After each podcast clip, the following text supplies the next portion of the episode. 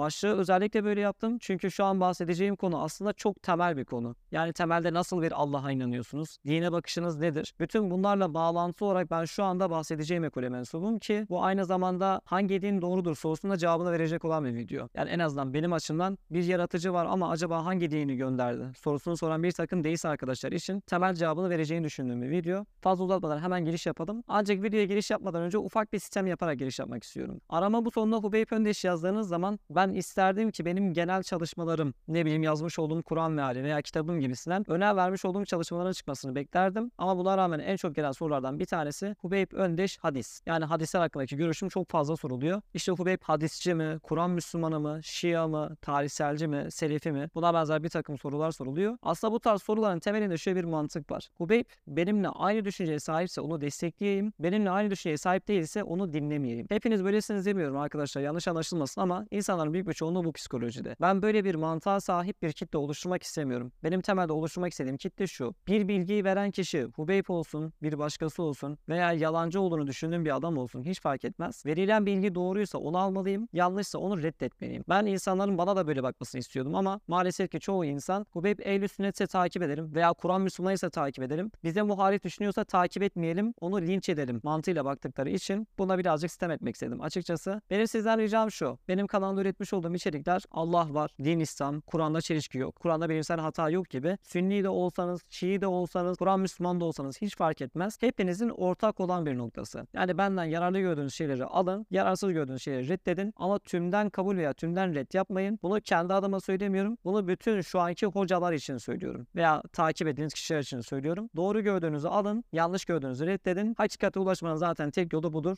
%100 hiç kimse kusursuz değildir. Belki benim şu anda anlatacağım şeyler de yanlıştır. Ancak ben şahsen yanlış olduğunu düşünmediğim için şu anda bu videoyu yapıyorum. Fazla uzatmadan hemen giriş yapalım. Konu aslında çok temel bir konu olduğu için ben çok temelden giriş yaparak size şöyle bir soru sorayım. Sizce evreni yaratan güç, yani bizi yaratan yaratıcımız, Allah, Tanrı, Yahve artık adına ne derseniz. Sizce hakikati trilyonlarca ben doğruyum, doğru yol bendedir, benim gibi düşünmeyen herkes yanlıştır, cehennemliktir diyen trilyonlarca din içi görüşün içerisine mi bırakır ki şu an insanların büyük bir çoğunluğu böyle inanıyor yoksa aslında insanın fıtratına, yaratılışına bırakır ve insanları bütün dinlerde, bütün peygamberlerle aynı şeye mi çağırır? Eğer bizi yaratan bir güç varsa ki var, onun varlığına dair felsefi delilleri görüyoruz, fıtratımızdaki delilleri görüyoruz. O hakikati trilyonlarca ben doğruyum, benim gibi düşünmeyen insanlar cehennemliktir diyenin içerisine bırakmaz. Doğrudan insanın fıtratına bırakır ve bu fıtrata çağırır. İşte aslında temelde Kur'an da bunu söylüyor, Tevrat da bunu söylüyor, İncil de bunu söylüyor ki bununla alakalı örnekleri birazdan geçeceğiz. İlk olarak Kur'an-ı Kerim'de Rum suresinin 30. ayetinde Allah şunu söyler. Sen yüzünü hanif olarak dine doğru çevir. Allah'ın yaratmış olduğu fıtrata doğru çevir. Allah bütün insanları buna göre yani yani bu fıtrata göre yarattı. Allah'ın yaratmasına hiçbir değiştirme yoktur. Geçerli olan din budur.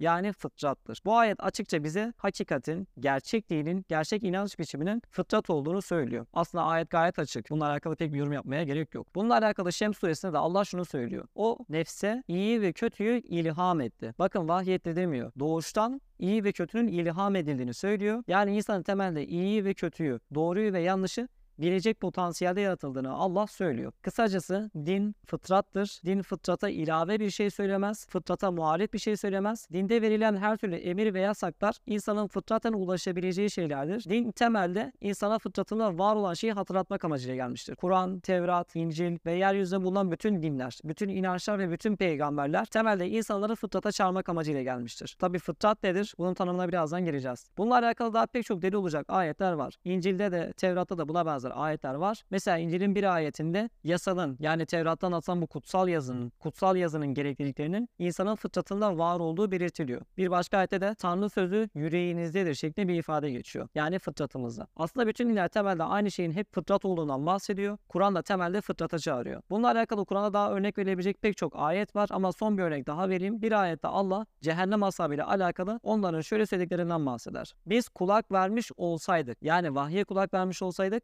veya akletmiş olsaydık şu anki azabın içinde olmazdık. Bakın dikkat edin. Akletmek de kurtarıyor, vahye kulak vermek de kurtarıyor. Arada bakın ve demiyor, veya diyor. Yani insan aklını kullanarak da hakikati bulabiliyor. Burada cehennem ashabı şunu söyleyebilirdi. Eğer biz sadece dine tabi olsaydık kurtulurduk demiyor. Biz aklımızı kullanmış olsaydık da yine kurtulurduk diyor. Kısacası temelde bütün dinler insanları fıtrata çağırmak amacıyla gelmiştir ki burada şöyle bir detay vermekte fayda var. Bütün insanlar aslında fıtraten dinlerde anlatılan şeylere ulaşabilir. Allah'ın varlığı, Allah'ın tekliği, ahiretin varlığı, hatta Kur'an'da anlatılan her türlü hüküm, kutsal kitaplarda anlatılan her şey, gaybi haberler bir tarafa, sorumluluk ve görev veren her türlü hüküm insanın fıtratına zaten kodlanmıştır. Allah bu kodlamış olduğu fıtrattan insanları sorguya çekecek. Bununla alakalı başlı başına ayrı bir video yapılabilir. Kur'an'da anlatılan her şeyi biz fıtraten bulabilir miyiz sorusu sorulabilir. Ama ben burada yine kısa bir şekilde örnek vermem gerekirse temelde üç ilke vardır. Yaratıcının varlığına ve onun tekniğine inanmak, ahirete inanmak yani yaptığın iyi ve kötünün karşılığını aldığına inanmak ve en önemlisi iyilik yapmak yani erdemli olmak. İnsan fıtratında ki zaten şu an günümüzde en çok konuşulan ve en çok üzerine argüman üretilen konulardan bir tanesi şu. Tek Tanrı'nın varlığı. Bugün bir insan fıtrat yoluyla evrendeki sisteme bakarak, evrendeki rasyonelliğe bakarak veya ne bileyim evrenin başlangıcına bakarak bir takım verilerden hareketle evreni yoktan var eden bir üst bilincin yani yaratıcının varlığına ulaşabiliyor. Hatta onun bir takım sıfatlarına dahi doğa yoluyla ulaşabiliyor. Dikkat ederseniz Kur'an sadece kendi sözlerine ayet demez. Doğaya da bir ayet der. Mesela güneş de onlar için bir ayettir der. İnsanlara kendi nefislerinde ayetlerimizi göstereceğiz der. Ay da onlar için bir ayettir der. Ve insanlara hep yaratıcının var olduğuna, yaratıcının tek olduğuna dair örnek olarak doğanın bizzat kendisine ayet yani delil olarak sunar. Biz de doğaya baktığımız zaman, doğayı gözlemlemiş olduğumuz zaman yine fıtrat yoluyla herhangi bir vahye ulaşmamış olsak dahi yaratıcının varlığına, hatta onun tekliğine, hatta onun bir takım sıfatlarına ulaşabiliyoruz. En basitinden felsefede tartışılan bir konudur. Tanrı'nın zar atmayacağını, yani tesadüfen bir şey yapmayacağını, yaptığı her şeyi planlayarak yapmış olduğunu evrenin deterministik yapısından anlayabiliyoruz. Yani evrende var olan her şeyin fizik kanunları çerçevesinde çalışmasından hareketle Tanrı'nın zar atmadığını, yaptığı ve yapacağı her şeyi bir plana göre yaptığını anlayabiliyoruz. Bu sadece basit bir örnekte. Diğer boyuta gelecek olursak ahiret de var demiştim. Ahiret inancı zaten bütün dinlerde şekil ve isim değiştirmekle beraber hep temelde şuna esas alır. Yaptığın iyi ve kötünün karşını alacaksın der. Bu hem Kur'an'da vardır, hem Tevrat'ta vardır, hem İncil'de vardır, hem de bütün dinlerde vardır. Tabi şekil değiştirmiştir. Kimisi reenkarnasyon demiştir. Kimisi ölümden sonra diriliş demiştir. Kimisi göklerin egemenliği demiştir. Veya kimisi yeraltı cehennemi demiştir mitolojilerde fark etmez. Ama temelde yine bütün dinler fıtratta var olan yaratıcı inancına ve ahiret inancına insanları çağırıyor. Peki biz ahiretin varlığını fıtraten nereden anlıyoruz? Bu yine başlı başına uzun bir videonun konusu olmakla beraber kısaca şunlara örnek verebilirim. İnsan içerisinde sonsuzluk arzusu var ama Tanrı yani yaratıcımız bu evrenin içerisinde sonsuzluğu yaratmıyor. Yani bize sonsuzluk hakkı vermiyor. İçimizde yapılan iyi ve kötünün karşılık bulması arzusu var ki bu yine doğuştan gelen bir şey. Bununla alakalı hatta bir takım deneyler var. Bebeklerde mesela kukla deneyi yapılıyor. Bebekler kötü görmüş oldukları kuklayı cezalandırmak istiyor. İyi görmüş oldukları kuklaları ise ödüllendirmek istiyor. Bu da aslında bizim doğuştan adalet arzusuna sahip olduğumuzun ve iyiyi ödüllendirmek, kötüyü cezalandırmak gibi sen bir takım fıtri kodlarımızın var olduğunu gösteriyor. Buna benzer bir takım arzularımızın var olması ve en önemlisi dünyada yaşanılan her türlü iyi ve her türlü kötülüğün tam net karşılığının bulunmuyor olması aslında Tanrı'nın karşılık vereceği bir ahiret yaratının felsefi bir ispatıdır. Çünkü bu arzuları bize veren kendisi yani yeme içme gibi arzularımız var. Bunların karşılığını dünyada veriyor ama sonsuzluk gibi iyi ve kötünün karşılığını bulması gibi bir takım arzularımızın karşılığını bu dünyada vermiyor. Bu evrende vermiyor oluşu da Tanrı'nın başka bir hayatta bir şekilde vereceğini aslında gösteriyor. Şimdi şunu sorabilirsiniz. Belki içimizdeki bu iyi ve kötünün karşılık bulması arzusu bizi buna teşvik etmek amacıyla Tanrı'nın verdiği bir şeydir. Yani ne bileyim birisi iyi bir şey yaptığı zaman onu ödüllendirmemiz için bize böyle bir arzu vermiştir diye sorabilirsiniz. Fakat bu yetersiz bir düşünce olur. Çünkü içimizde yapılan iyi ve kötünün tam karşılık bulması arzusu vardır. Ve dünyada mesela bir Hitler'i düşünün. Milyonlarca insanı annesiz, babasız, çocuksuz, evlatsız bıraktı. Pek çok insanı ağlattı tabiri caizse. Hitler'in yaşayabileceği en büyük acı dahi o yaşatmış olduğu acının karşılığını kesinlikle sağlamayacak. Haliyle Tanrı'nın bize bu arzuları veren Tanrı'nın bunun bir karşılığı olarak ahiret yaratması da beklenir. Tabi bunlar ayrı bir videonun konusu. Çok başlı başına uzun uzun tartışma konusu. Ben bu videonun ana konusundan çıkmamak amacıyla şimdilik bu konuya fazla girmiyorum. Buraya kadar temel iki ilkenin yani bizi yaratan bir gücün varlığının ve onun ahireti var ettiğinin nasıl fıtri bir yolla ispatlandığını anladık. Üçüncü ilke ise şu iyi ve erdemli olmak. Biliyorsunuz dinlerin temel ilkesi budur. İman edip salih amel işleyenlerin yani iyilik yapanların kurtulacağından bahseder. Peki bir insan iyi ve kötüyü kendiliğinden bulabilir mi? Bu felsefi bir konu olmakla beraber bir takım Müslümanların itiraz etmesine ötürü başlangıçtan ayetle cevap vereyim. Şem suresinde Allah insana takvayı ve fucuru yani iyiyi ve kötüyü ilham ettiğinden bahsediyor. Yani ilham yoluyla bizim bunu zaten bildiğimizden bahsediyor. Demek ki insan bunu zaten fıtri olarak bilebiliyormuş. Bunun dışında insanın fıtratı, insan insana bir şeyin iyi veya kötü olduğunu gösterebiliyor. En basitinden adaletli olmanın iyi olduğunu nereden biliyorsunuz? Herhangi bir delilimiz yok değil mi? Ama fıtraten biliyoruz adaletli olmanın iyi bir şey olduğunu. Mesela dışarıya çıktığınız zaman bir hayvanın aç olduğunu gördüğünüz zaman o hayvana bir yemek vermenin, o hayvanın karnını doyurmanın iyi bir şey olduğunu anlıyorsunuz. Nereden anlıyorsunuz? Fıtraten biliyorsunuz. Masum bir kedi yavrusunu sokakta gördüğünüz yerde hayvana ezmenin, o hayvanın canını almanın kötü bir şey olduğunu, zalimlik olduğunu anlıyorsunuz. Peki bunu nereden anlıyorsunuz? Yine fıtratınız sayesinde anlıyorsunuz. Çünkü Allah bize iyi ve kötüyü bilmeyi ilham etti. Bundan ötürü Kur'an zaten iman edip salih amel işleyenler derken salih ameli yani iyi işleri tanımlama gereği duymaz. Çünkü bunu zaten biliyoruz. Buraya kadar örnek verdikten sonra şimdi ekoleme geçeceğim ama son bir örnek olarak İslam tarihindeki bir kişiden bahsetmek istiyorum. Zeyd bin Amr el-Nüfeil. Peygamberin beşeri zamanına ulaşan birisi. Bakın kendisi peygamberimizi peygamberlik sürecinde gören birisi değil. Zeyd bu Mekkeli müşriklerin arasında yaşamasına rağmen kız çocuklarının diri diri gömülmesine karşı çıkıyor. Zinanın yanlış bir şey olduğunu söylüyor. Putlar adına kurban edilen etten yemenin yanlışını içgüdüsel olarak anlayabiliyor. Çünkü beni yaratan bir güç var. Burada insanların uydurduğu bir şey adına kesem kurban etinden yersem beni yaratan güce saygısızlık yapmışımdır diyerek kurban etinden yemiyor. Hatta herhangi bir dine mensup olamadığı için, ulaşmış olduğu dinlerin hiçbirisi kafasına yatmadığı için Mekke'ye yönelerek kendince namaz benzeri bir ibadet yapıyor. Hatta rivayete göre kendisi ey bu evin Rabbi sana nasıl kulluk edeceğimi bilseydim öyle kulluk ederdim diyerek namaza benzer bir şekilde rükû ve secde yaptığına dair bir takım rivayetler var. Bakın burada şuna dikkat edin. Zeyd bir vahye ulaşmış birisi değildi. Yani peygamberi görüp de namazı öğrenen birisi değildi. Ama peygamber görmemesine rağmen fıtratına yönelerek aslında Kur'an-ı Kerim'in söylemiş olduğu ilkelerin tamamına ulaştı. Hatta yeri gelmişken şunu da söyleyeyim. Dinler temelde hep Allah'a kulluk etmekten yani tek tanrıya kulluk etmekten, ona tapınmaktan bahseder. Bu da fıtrattan gelen bir şeydir çünkü insan zaten içgüdüsel olarak minnettarlık duygusuna sahiptir. Bir örnek daha vereyim ondan sonra konuyu değiştireceğim. Ashab-ı Kehf'i biliyorsunuz. Ashab-ı Kehf peygamber değildi. Peygamber olmamasına rağmen içinde bulunmuş oldukları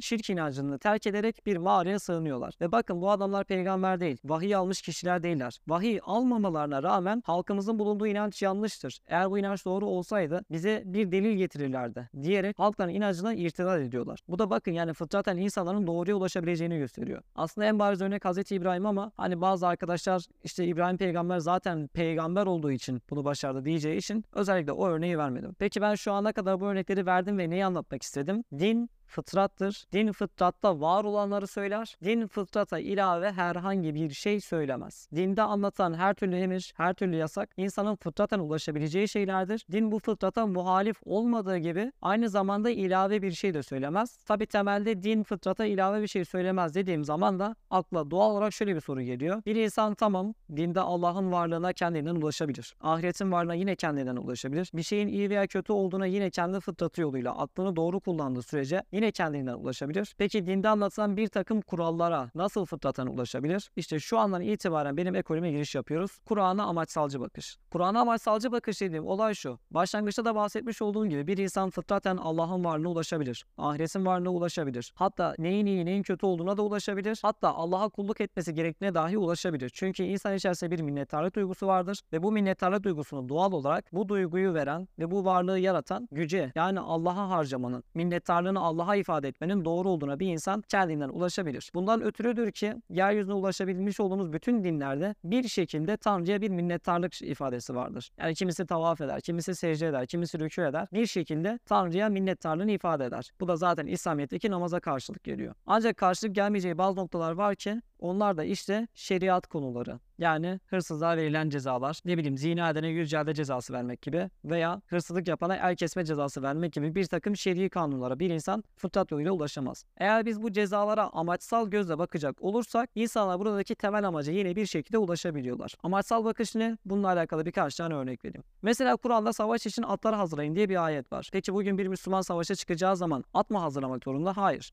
Bugün tank hazırlar, uçak hazırlar, füze hazırlar vesaire fark etmez. Çünkü o ayet her ne kadar at hazırlayın demiş olsa da temelde o ayetin amacı insanı bir taşıt hazırlamaya sevk etmektir. Yani savaş için gerekli tedbirini, topunu, tüfeğini ayarla demektir. Her ne kadar at geçiyor olsa da lafız tarihseldir ama verilen zikir yani temel mesaj evrenseldir. İşte bu yüzden biz ayetlerin amacına, daha doğrusu zikrine bakıyoruz. Lafızdan ziyade zikri ön plana çıkartıyoruz. Amaçsal bakış dediğim olay bu. Bununla alakalı Kur'an'da başka örnekler de var. Mesela bakmıyorlar mı deveye diye ayet var. Ben açıkçası Türkiye'de yaşayan bir insan olarak ömrüm boyunca deve görmedim. Ama çevremde kedi ve kuş görebiliyorum. Orada her ne kadar bakmıyorlar mı deveye dese de ben bu ayeti kendime amaç olarak, zikir olarak bakmıyor musun kediye veya çevrendeki herhangi bir canlıya bakmıyor musun şeklinde anlamam gerekiyor. Çünkü o ayetin amacı senin gidip özellikle deveye bakman değil. Ayetin amacı senin çevrende görmüş olduğun herhangi bir canlıya bakarak ondan ibret alman ve Allah'ın gücünü, kudretini anlamandır. Bunlar ötürü Kur'an o dönem insanla tabiri caizse lafzen, tarihsel ve lokal olarak o insana sen bakmıyor musun deveye diyor. İşte bunu emirler konusunda da böyle uygulamak zorundayız. Çünkü İbrahim peygamberin ağzıyla Allah diyor ki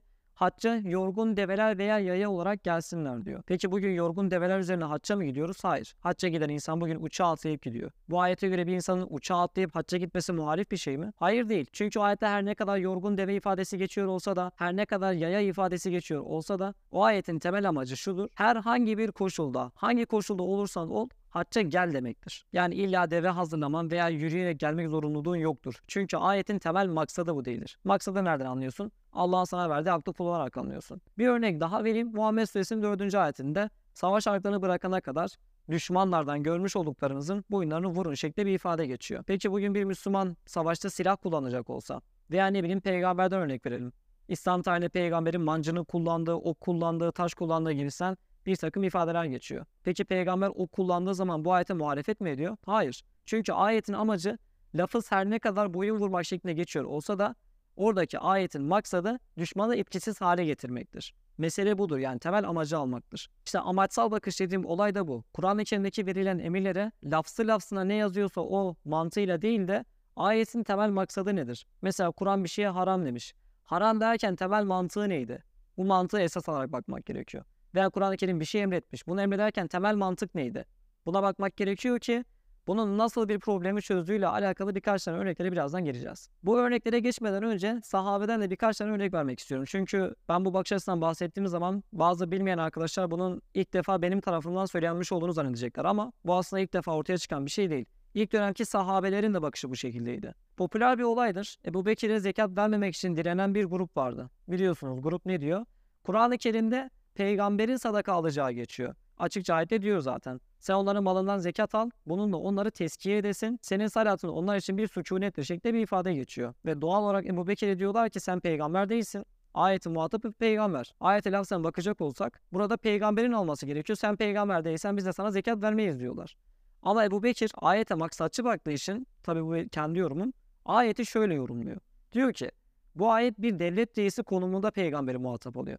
Yani ayetler ne kadar peygamber muhatap alınıyor olsa da tabiri caizse lafzen peygamberi muhatap oluyor.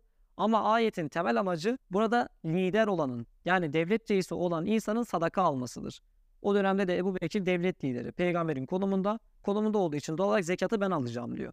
Bu da gayet makul bir çıkış. Tabi tek örnek Ebu Bekir'den değil, Hazreti Ömer'den de benzer örnekler var. Hatta burada ateistlerin eleştirmiş olduğu bir konuyu da örnek vereyim. Miras aydındaki matematiksel hata iddiasını biliyorsunuz. Nisa 11 ve 12. ayetlerde bir miras dağıtım oranından bahsediliyor ve oradaki verilen oranın tutmamış olduğu bazı noktalar var. Ve ateistler ise bunu bir hata olarak sunuyorlar. Aslında hata değil, orada var olan bir duruma göre lafzen o anki koşullara göre bir ifade söyleniyor Hazreti Ömer de bunu fark etmiş olduğu için oranlarda oynama yapıyor. Bunu tam anlamamış olabilirsiniz. Bunu birazcık daha açmam gerekiyor. Örnek olarak söyleyeceğim bunu size. Kur'an-ı Kerim o ayetlerde iki erkek çocuğu, iki kız çocuğu ve bir annesi, bir babası, bir de eşi olan bir adamın miras dağıtımından bahsediyor. Ama misal yine sallamasyon söylüyorum.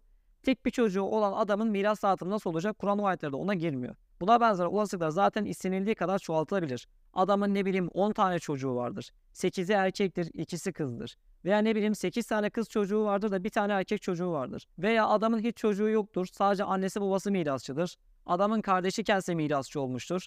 Adamın çocuk sayısı birdir. İki tane kız çocuğu, bir tane erkek çocuğu vardır vesaire vesaire. Buna benzer bin bir türlü senaryo ortaya atılabilir. Kur'an-ı Kerim orada belli başlı birkaç tane örnek üzerinden bir miras dağıtımı yapıyor. Ama Hazreti Ömer bakıyor ki bazı durumlarda verilenden daha farklı durumlar ortaya çıkıyor. Dediğim gibi Kur'an orada aslında iki çocuğu olan adamı baz alarak bir dağıtım oranı veriyor. Ama Hazreti Ömer ise dört çocuğu olan adamla karşı karşıya kalıyor. Bundan dolayı ne yapıyor? Oranlar arası değişiklik yapıyor. Yani sallamasyon söylüyorum. İki kişiye %50 %50 verilecekse 4 kişi varsa %25 %25 şeklinde bir dağıtım yapıyor. İlk bakışta Hazreti Ömer sanki Kur'an'a muhalefet ediyor gibi görünüyor ama muhalefet etmiyor. Çünkü o da ayete maksatçı baktı. Ayetin amacını aldı. Amacını aldığı için orada oranlarda oynama yapıyor. Benzer Hazreti Ömer'in zaten pek çok örneği var. Tabi doğrudur, yanlıştır, hatalı iştihat yapmıştır. Orası ayrı bir konu olmakla beraber. Mesela Hazreti Ömer ehli kitap kadınlarla evlilik müsaadesi var Kur'an'da açıkça. Bunu mesela askıya alıyor. Bu ayet geldiği zaman Müslümanların sayısı azdı. Az olduğu için Allah o anda buna izin verdi diyor. Buna benzer Hazreti Ömer'in pek çok uygulaması var. Bakın doğrudur yanlıştır. Orası ayrı bir konu. Belki hatalı iştihat yapmıştır ama temelde şunu söylemeye çalışıyorum. Peygamberin döneminde yaşayan sahabe ve peygamberden sonra da Hazreti Ömer'e tabi olan sahabeler buna itiraz etmiyorlar. Çünkü onlar da Kur'an'a temelde amaçsalcı bakıyorlar. Amaçsal baktıkları için de lafızdan ziyade temel zikri yani benim bahsetmiş olduğum gibi temel amacı baz alarak Buna göre bir din inşa ediyorlar. Bu konuyla alakalı son bir örneği de İncil'den vermek istiyorum. Çünkü benim bakış açıma göre Allah zaten başından beri dediğim gibi fıtrata çağırdığı için bütün dinlerde temelde bir örnek verdi. Yani lafızlar her ne kadar o dönemin insanlara hitap ediyor gibi dursa da yani Tevrat'ın, İncil'in vesaire diğer kutsal kitapların lafızları her ne kadar o dönemki insanlara hitap ediyor olsa da bunlar da temelde bir amaç verdi. Ve bu amaçtan insanları sorguya çekiyor ki bu amaçta zaten fıtratta bulunabilecek amaçlardır. İncil'de bununla alakalı örnekler var. Mesela Tevrat'taki bir ayette şöyle bir ifade geçiyor. Kurbanlarınızın sayısı çokmuş. Bana ne diyor Rab? Huzuruma geldiğinizde avlularınızı çiğnemenizi mi istedim sizden? Anlamsız sunumlar getirmeyin artık. Elleriniz kan dolu. Yıkanıp temizlenin. Kötülük yaptığınızı gözüm görmesin. Kötülük etmekten vazgeçin. İyilik etmeyi öğrenin. Adaleti gözetin. Zorbayı yola getirin. Öksüzün hakkını verin dul kadını savunun. Burada mesela Tevrat'a göre Tanrı insanların kurbanlarından ziyade onların temelde böyle iyilikler yapması istediğinden bahsediyor. Yani siz kurban getiriyorsunuz, kurban sunuyorsunuz ama diyor temel amaç bu değildi diyor. Temel amaç diyor öksüzün hakkını vermenizi, adaleti sağlamanızı diyor. Yani bu tabiri caizse bir sembol gibi bir şeydi. Temel amaç diyor sizin iyi insan olmanızı diyor. Yine bu ayete atıf olarak İncil'de Hz. İsa'nın şöyle söylediğinden bahsediliyor. Size şunu söyleyeyim. Burada tapınaktan daha üstün bir şey var. Eğer siz ben kurban değil merhamet isterim sözünün anlamını bilseydiniz suçluları yargılamazdınız. Buna benzer daha İncil ve Tevrat'tan pek çok ayet var. Temelde Tevrat ve İncil'de de bir emir verildiği zaman emirden ziyade amacın önemli olduğu görülüyor. Peki biz şu ana kadar burada neye gelmiş oluyoruz? Yani benim bu ekolümle neye gelmiş oluyoruz? Burada temelde Kur'an-ı Kerim'deki emir ve yasaklara baktığımız zaman buradaki emir ve yasaklardaki temel amacı almaya geliyoruz. Yani ayette lafzı lafzına ne yazıyor demekten ziyade Ayetin bir amacı var ve o ayetin amacına bağlı kalarak bizim bir hüküm çıkartmamız gerekiyor sonucuna geliyorum. Bunun da adı zaten dinamik şeriat. Bunun ne tarz problemleri çözüyle alakalı birkaç örnek vereyim. Birisi kadınların mirastan yarım pay alması, kadınların şahitliğinin yarım olması yani böyle eleştirilmesi ve kutuplarda namaz ve orucun nasıl olacağı konusu. Şimdi Kur'an-ı Kerim'de mesela orucun başlangıç saatiyle alakalı siyah iplik beyaz iplikten ayırt edilene kadar yiyin için orucu geceye kadar tamamlayın şeklinde bir ifade geçiyor. Ama kutuplara baktığımız zaman gece dediğimiz bir kavram yok. Yani varsa bile Arapçadaki gece kelimesine karşılık gelmiyor. Veya siyah iplik beyaz iplik meselesini kutuplarda görmüyoruz. Şimdi kutupta yaşayan bir adamın 6 ay oruç tutacak hali yok. Veya ne bileyim dünyanın farklı farklı bölgelerinde 2 saat gündüzün olduğu bir ortamda diyelim. Bir insan 2 saat oruç tutup da geriye kalan zamanlarda yemek yiyemez. Neden? Çünkü ayetin lafzı her ne kadar bunları söylüyor olsa da ayetin amacı insanın günün başından sonuna kadar o açlıkla mücadele etmesi ve kendi nefsini tutmasıdır. Amaç budur yani. Bu amacı yerine getirdikten sonra sen kutuplarda güneş batmış batmamış önemli yok. İftarını da yaparsın, sahurunu da yaparsın. Aynı mantık namaz için de geçerli. Dikkat ederseniz zaten Kur'an-ı Kerim bu yüzden namazın vakitlerini net olarak belirtmez. Hatta namazın kaç rekat olduğunu da belirtmez. Çünkü bu tarz konularda da temelde bir amaçsal yaklaşım vardır. Temel amaç Allah'a kulluktur. Mesela kutuplarda yaşayan bir insan her ne kadar güneşe bağlı kalarak namazın vakitlerini belirleyemeyecek olsa da bu insan yine kendiliğinden gün içerisinde 5 defa namaz kılabilir. Neden? Çünkü temel amaç orada senin Allah'a kulluğunu yerine getirmendir. Vakitten ziyade yani güneşin hareketlerinden ziyade ki Kur'an her ne kadar güneşin batıya sarkması, gece veya gündüzün iki ucu gibi ifadeler kullanıyor olsa da Bunlar lafzen o dönemki insanların algısına göredir. Bunlardaki temel amaç insanın bütün gün boyunca Allah'la olan insanın bağlantısını korumasıdır ve Allah'a bir şekilde ibadet etmesidir. Bundan ötürü tekrardan belirtiyorum. Kur'an-ı Kerim'de zaten namazın net olarak vakti bu yüzden verilmiyor. Bir başka örnek kadınların şahitliği mevzusu. Biliyorsunuz her zaman eleştirilen bir konudur. Kur'an-ı Kerim işte aşağı kadınları yarım akıllı görüyor gibi sen bir iddia var. Bundan ötürü Kur'an-ı Kerim iki kadın bir erkek şahitliğini geçerli sayıyor. Yani ya iki erkek ya da bir erkek iki kadın. Yani iki kadın ancak bir erkek ediyor gibisinden bir algı ortaya çıkıyor. Oysa ki bu tarz ayetlerde Allah yine temel amaçtan bahsediyor. Şahitlikle ilgili ayete baktığınız zaman ayette özellikle şöyle bir ifade geçer. Biri saparsa yani yoldan çıkarsa, şaşırırsa diye iki kadın şahit tutunlar. Buradaki temel illetin aslında cinsiyet faktörü olmaktan ziyade konuya yabancılık yani konudaki şaşma ihtimali, şaşırma ihtimalinin baz alındığı görülüyor. Yani mesela bu ayete baz alarak şunu çok rahat bir şekilde söyleyebilirsiniz. Bugün bir erkekte unutkanlık varsa veya bir saflık varsa veya konuya yabancılık, konuyu tam bilmeme gibi bir durum varsa ve başka da şahit yoksa bu adamdan şahit bir tane yeterli olmaz. İki şahit alınması gerekir. Neden? Çünkü o anda sapma durumu söz konusu. Tabi bunu da tek ben söylemiyorum. Fakatçılardan da bunu savunanlar var. Ve bunu destekleyen başka veriler de var. Çünkü Kur'an-ı Kerim'in diğer ayetlerinde şahitlikte kadın erkek ayrımı yapılmıyor. Hatta kadının tek başına şahitliği zina şahitliğinde erkeğin şahitliğini geçersiz de sayabiliyor. Bu da işte temel illetin burada aslında unutma olduğunu gösteriyor. Bu başlı başına ayrı bir video konusu olmakla beraber temelde amaçsal bakışın nelere cevap olduğunu görmeniz açısından bunu söylüyorum. Bir başka durumda mesela miras paylaşımı. Biliyorsunuz Kur'an kız çocuğuna erkek çocuğunun yarısı kadar pay verilmesinden bahsediyor. Erkek iki pay alıyor, kadın bir pay alıyor. Peki bunun temel sebebi ne? Çünkü Kur'an-ı Kerim'in temel mantığına baktığımız zaman erkek kadına mehir veriyor. Evi geçimini erkek sağlıyor. Boşanma olduğunda 4 ay boyunca nafakayı erkek veriyor. Ama farz edin ki burada roller arasında bir değişiklik oldu. Ne bileyim erkek artık çalışamayacak duruma geldi. Evde yatalak bir hasta oldu diyelim. Ve burada artık evin geçimini erkek değil kadın sağlıyor. Kadın çalışıyor ve kadın evin bütün geçimini sağlıyor. Erkek evde yatıyor farz edelim. İşte bu tarz durumda da erkeğin içi değil, erkeğin bir kadının içi pay alması gerekir. Neden? Çünkü temel bir illet değişiyor ortada. Tabi bunu söylediğim zaman biraz tepki gelebilir ama ayetlere amaçsal bakmazsanız ortaya bir adaletsizlik çıkıyor. Dediğim gibi istisnai durumlarda esneme payının illaki olması gerekir. Konuyu özetlemem gerekirse din fıtrattır. Din fıtrata ilave bir şey söylemez.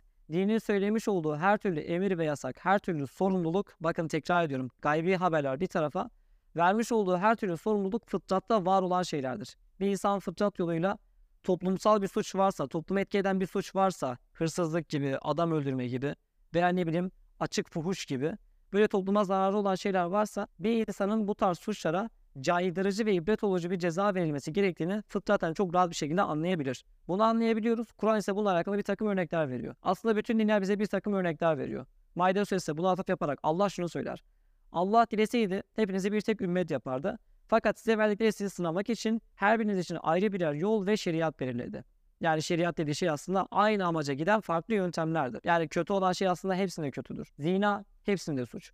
Adam öldürmek hepsinde suç. Hırsızlık hepsinde suç. Ama ne oluyor? Birisi hırsızlığa başka bir ceza verirken birisi hırsızlığa başka bir ceza veriyor. Temelde amaç aynı.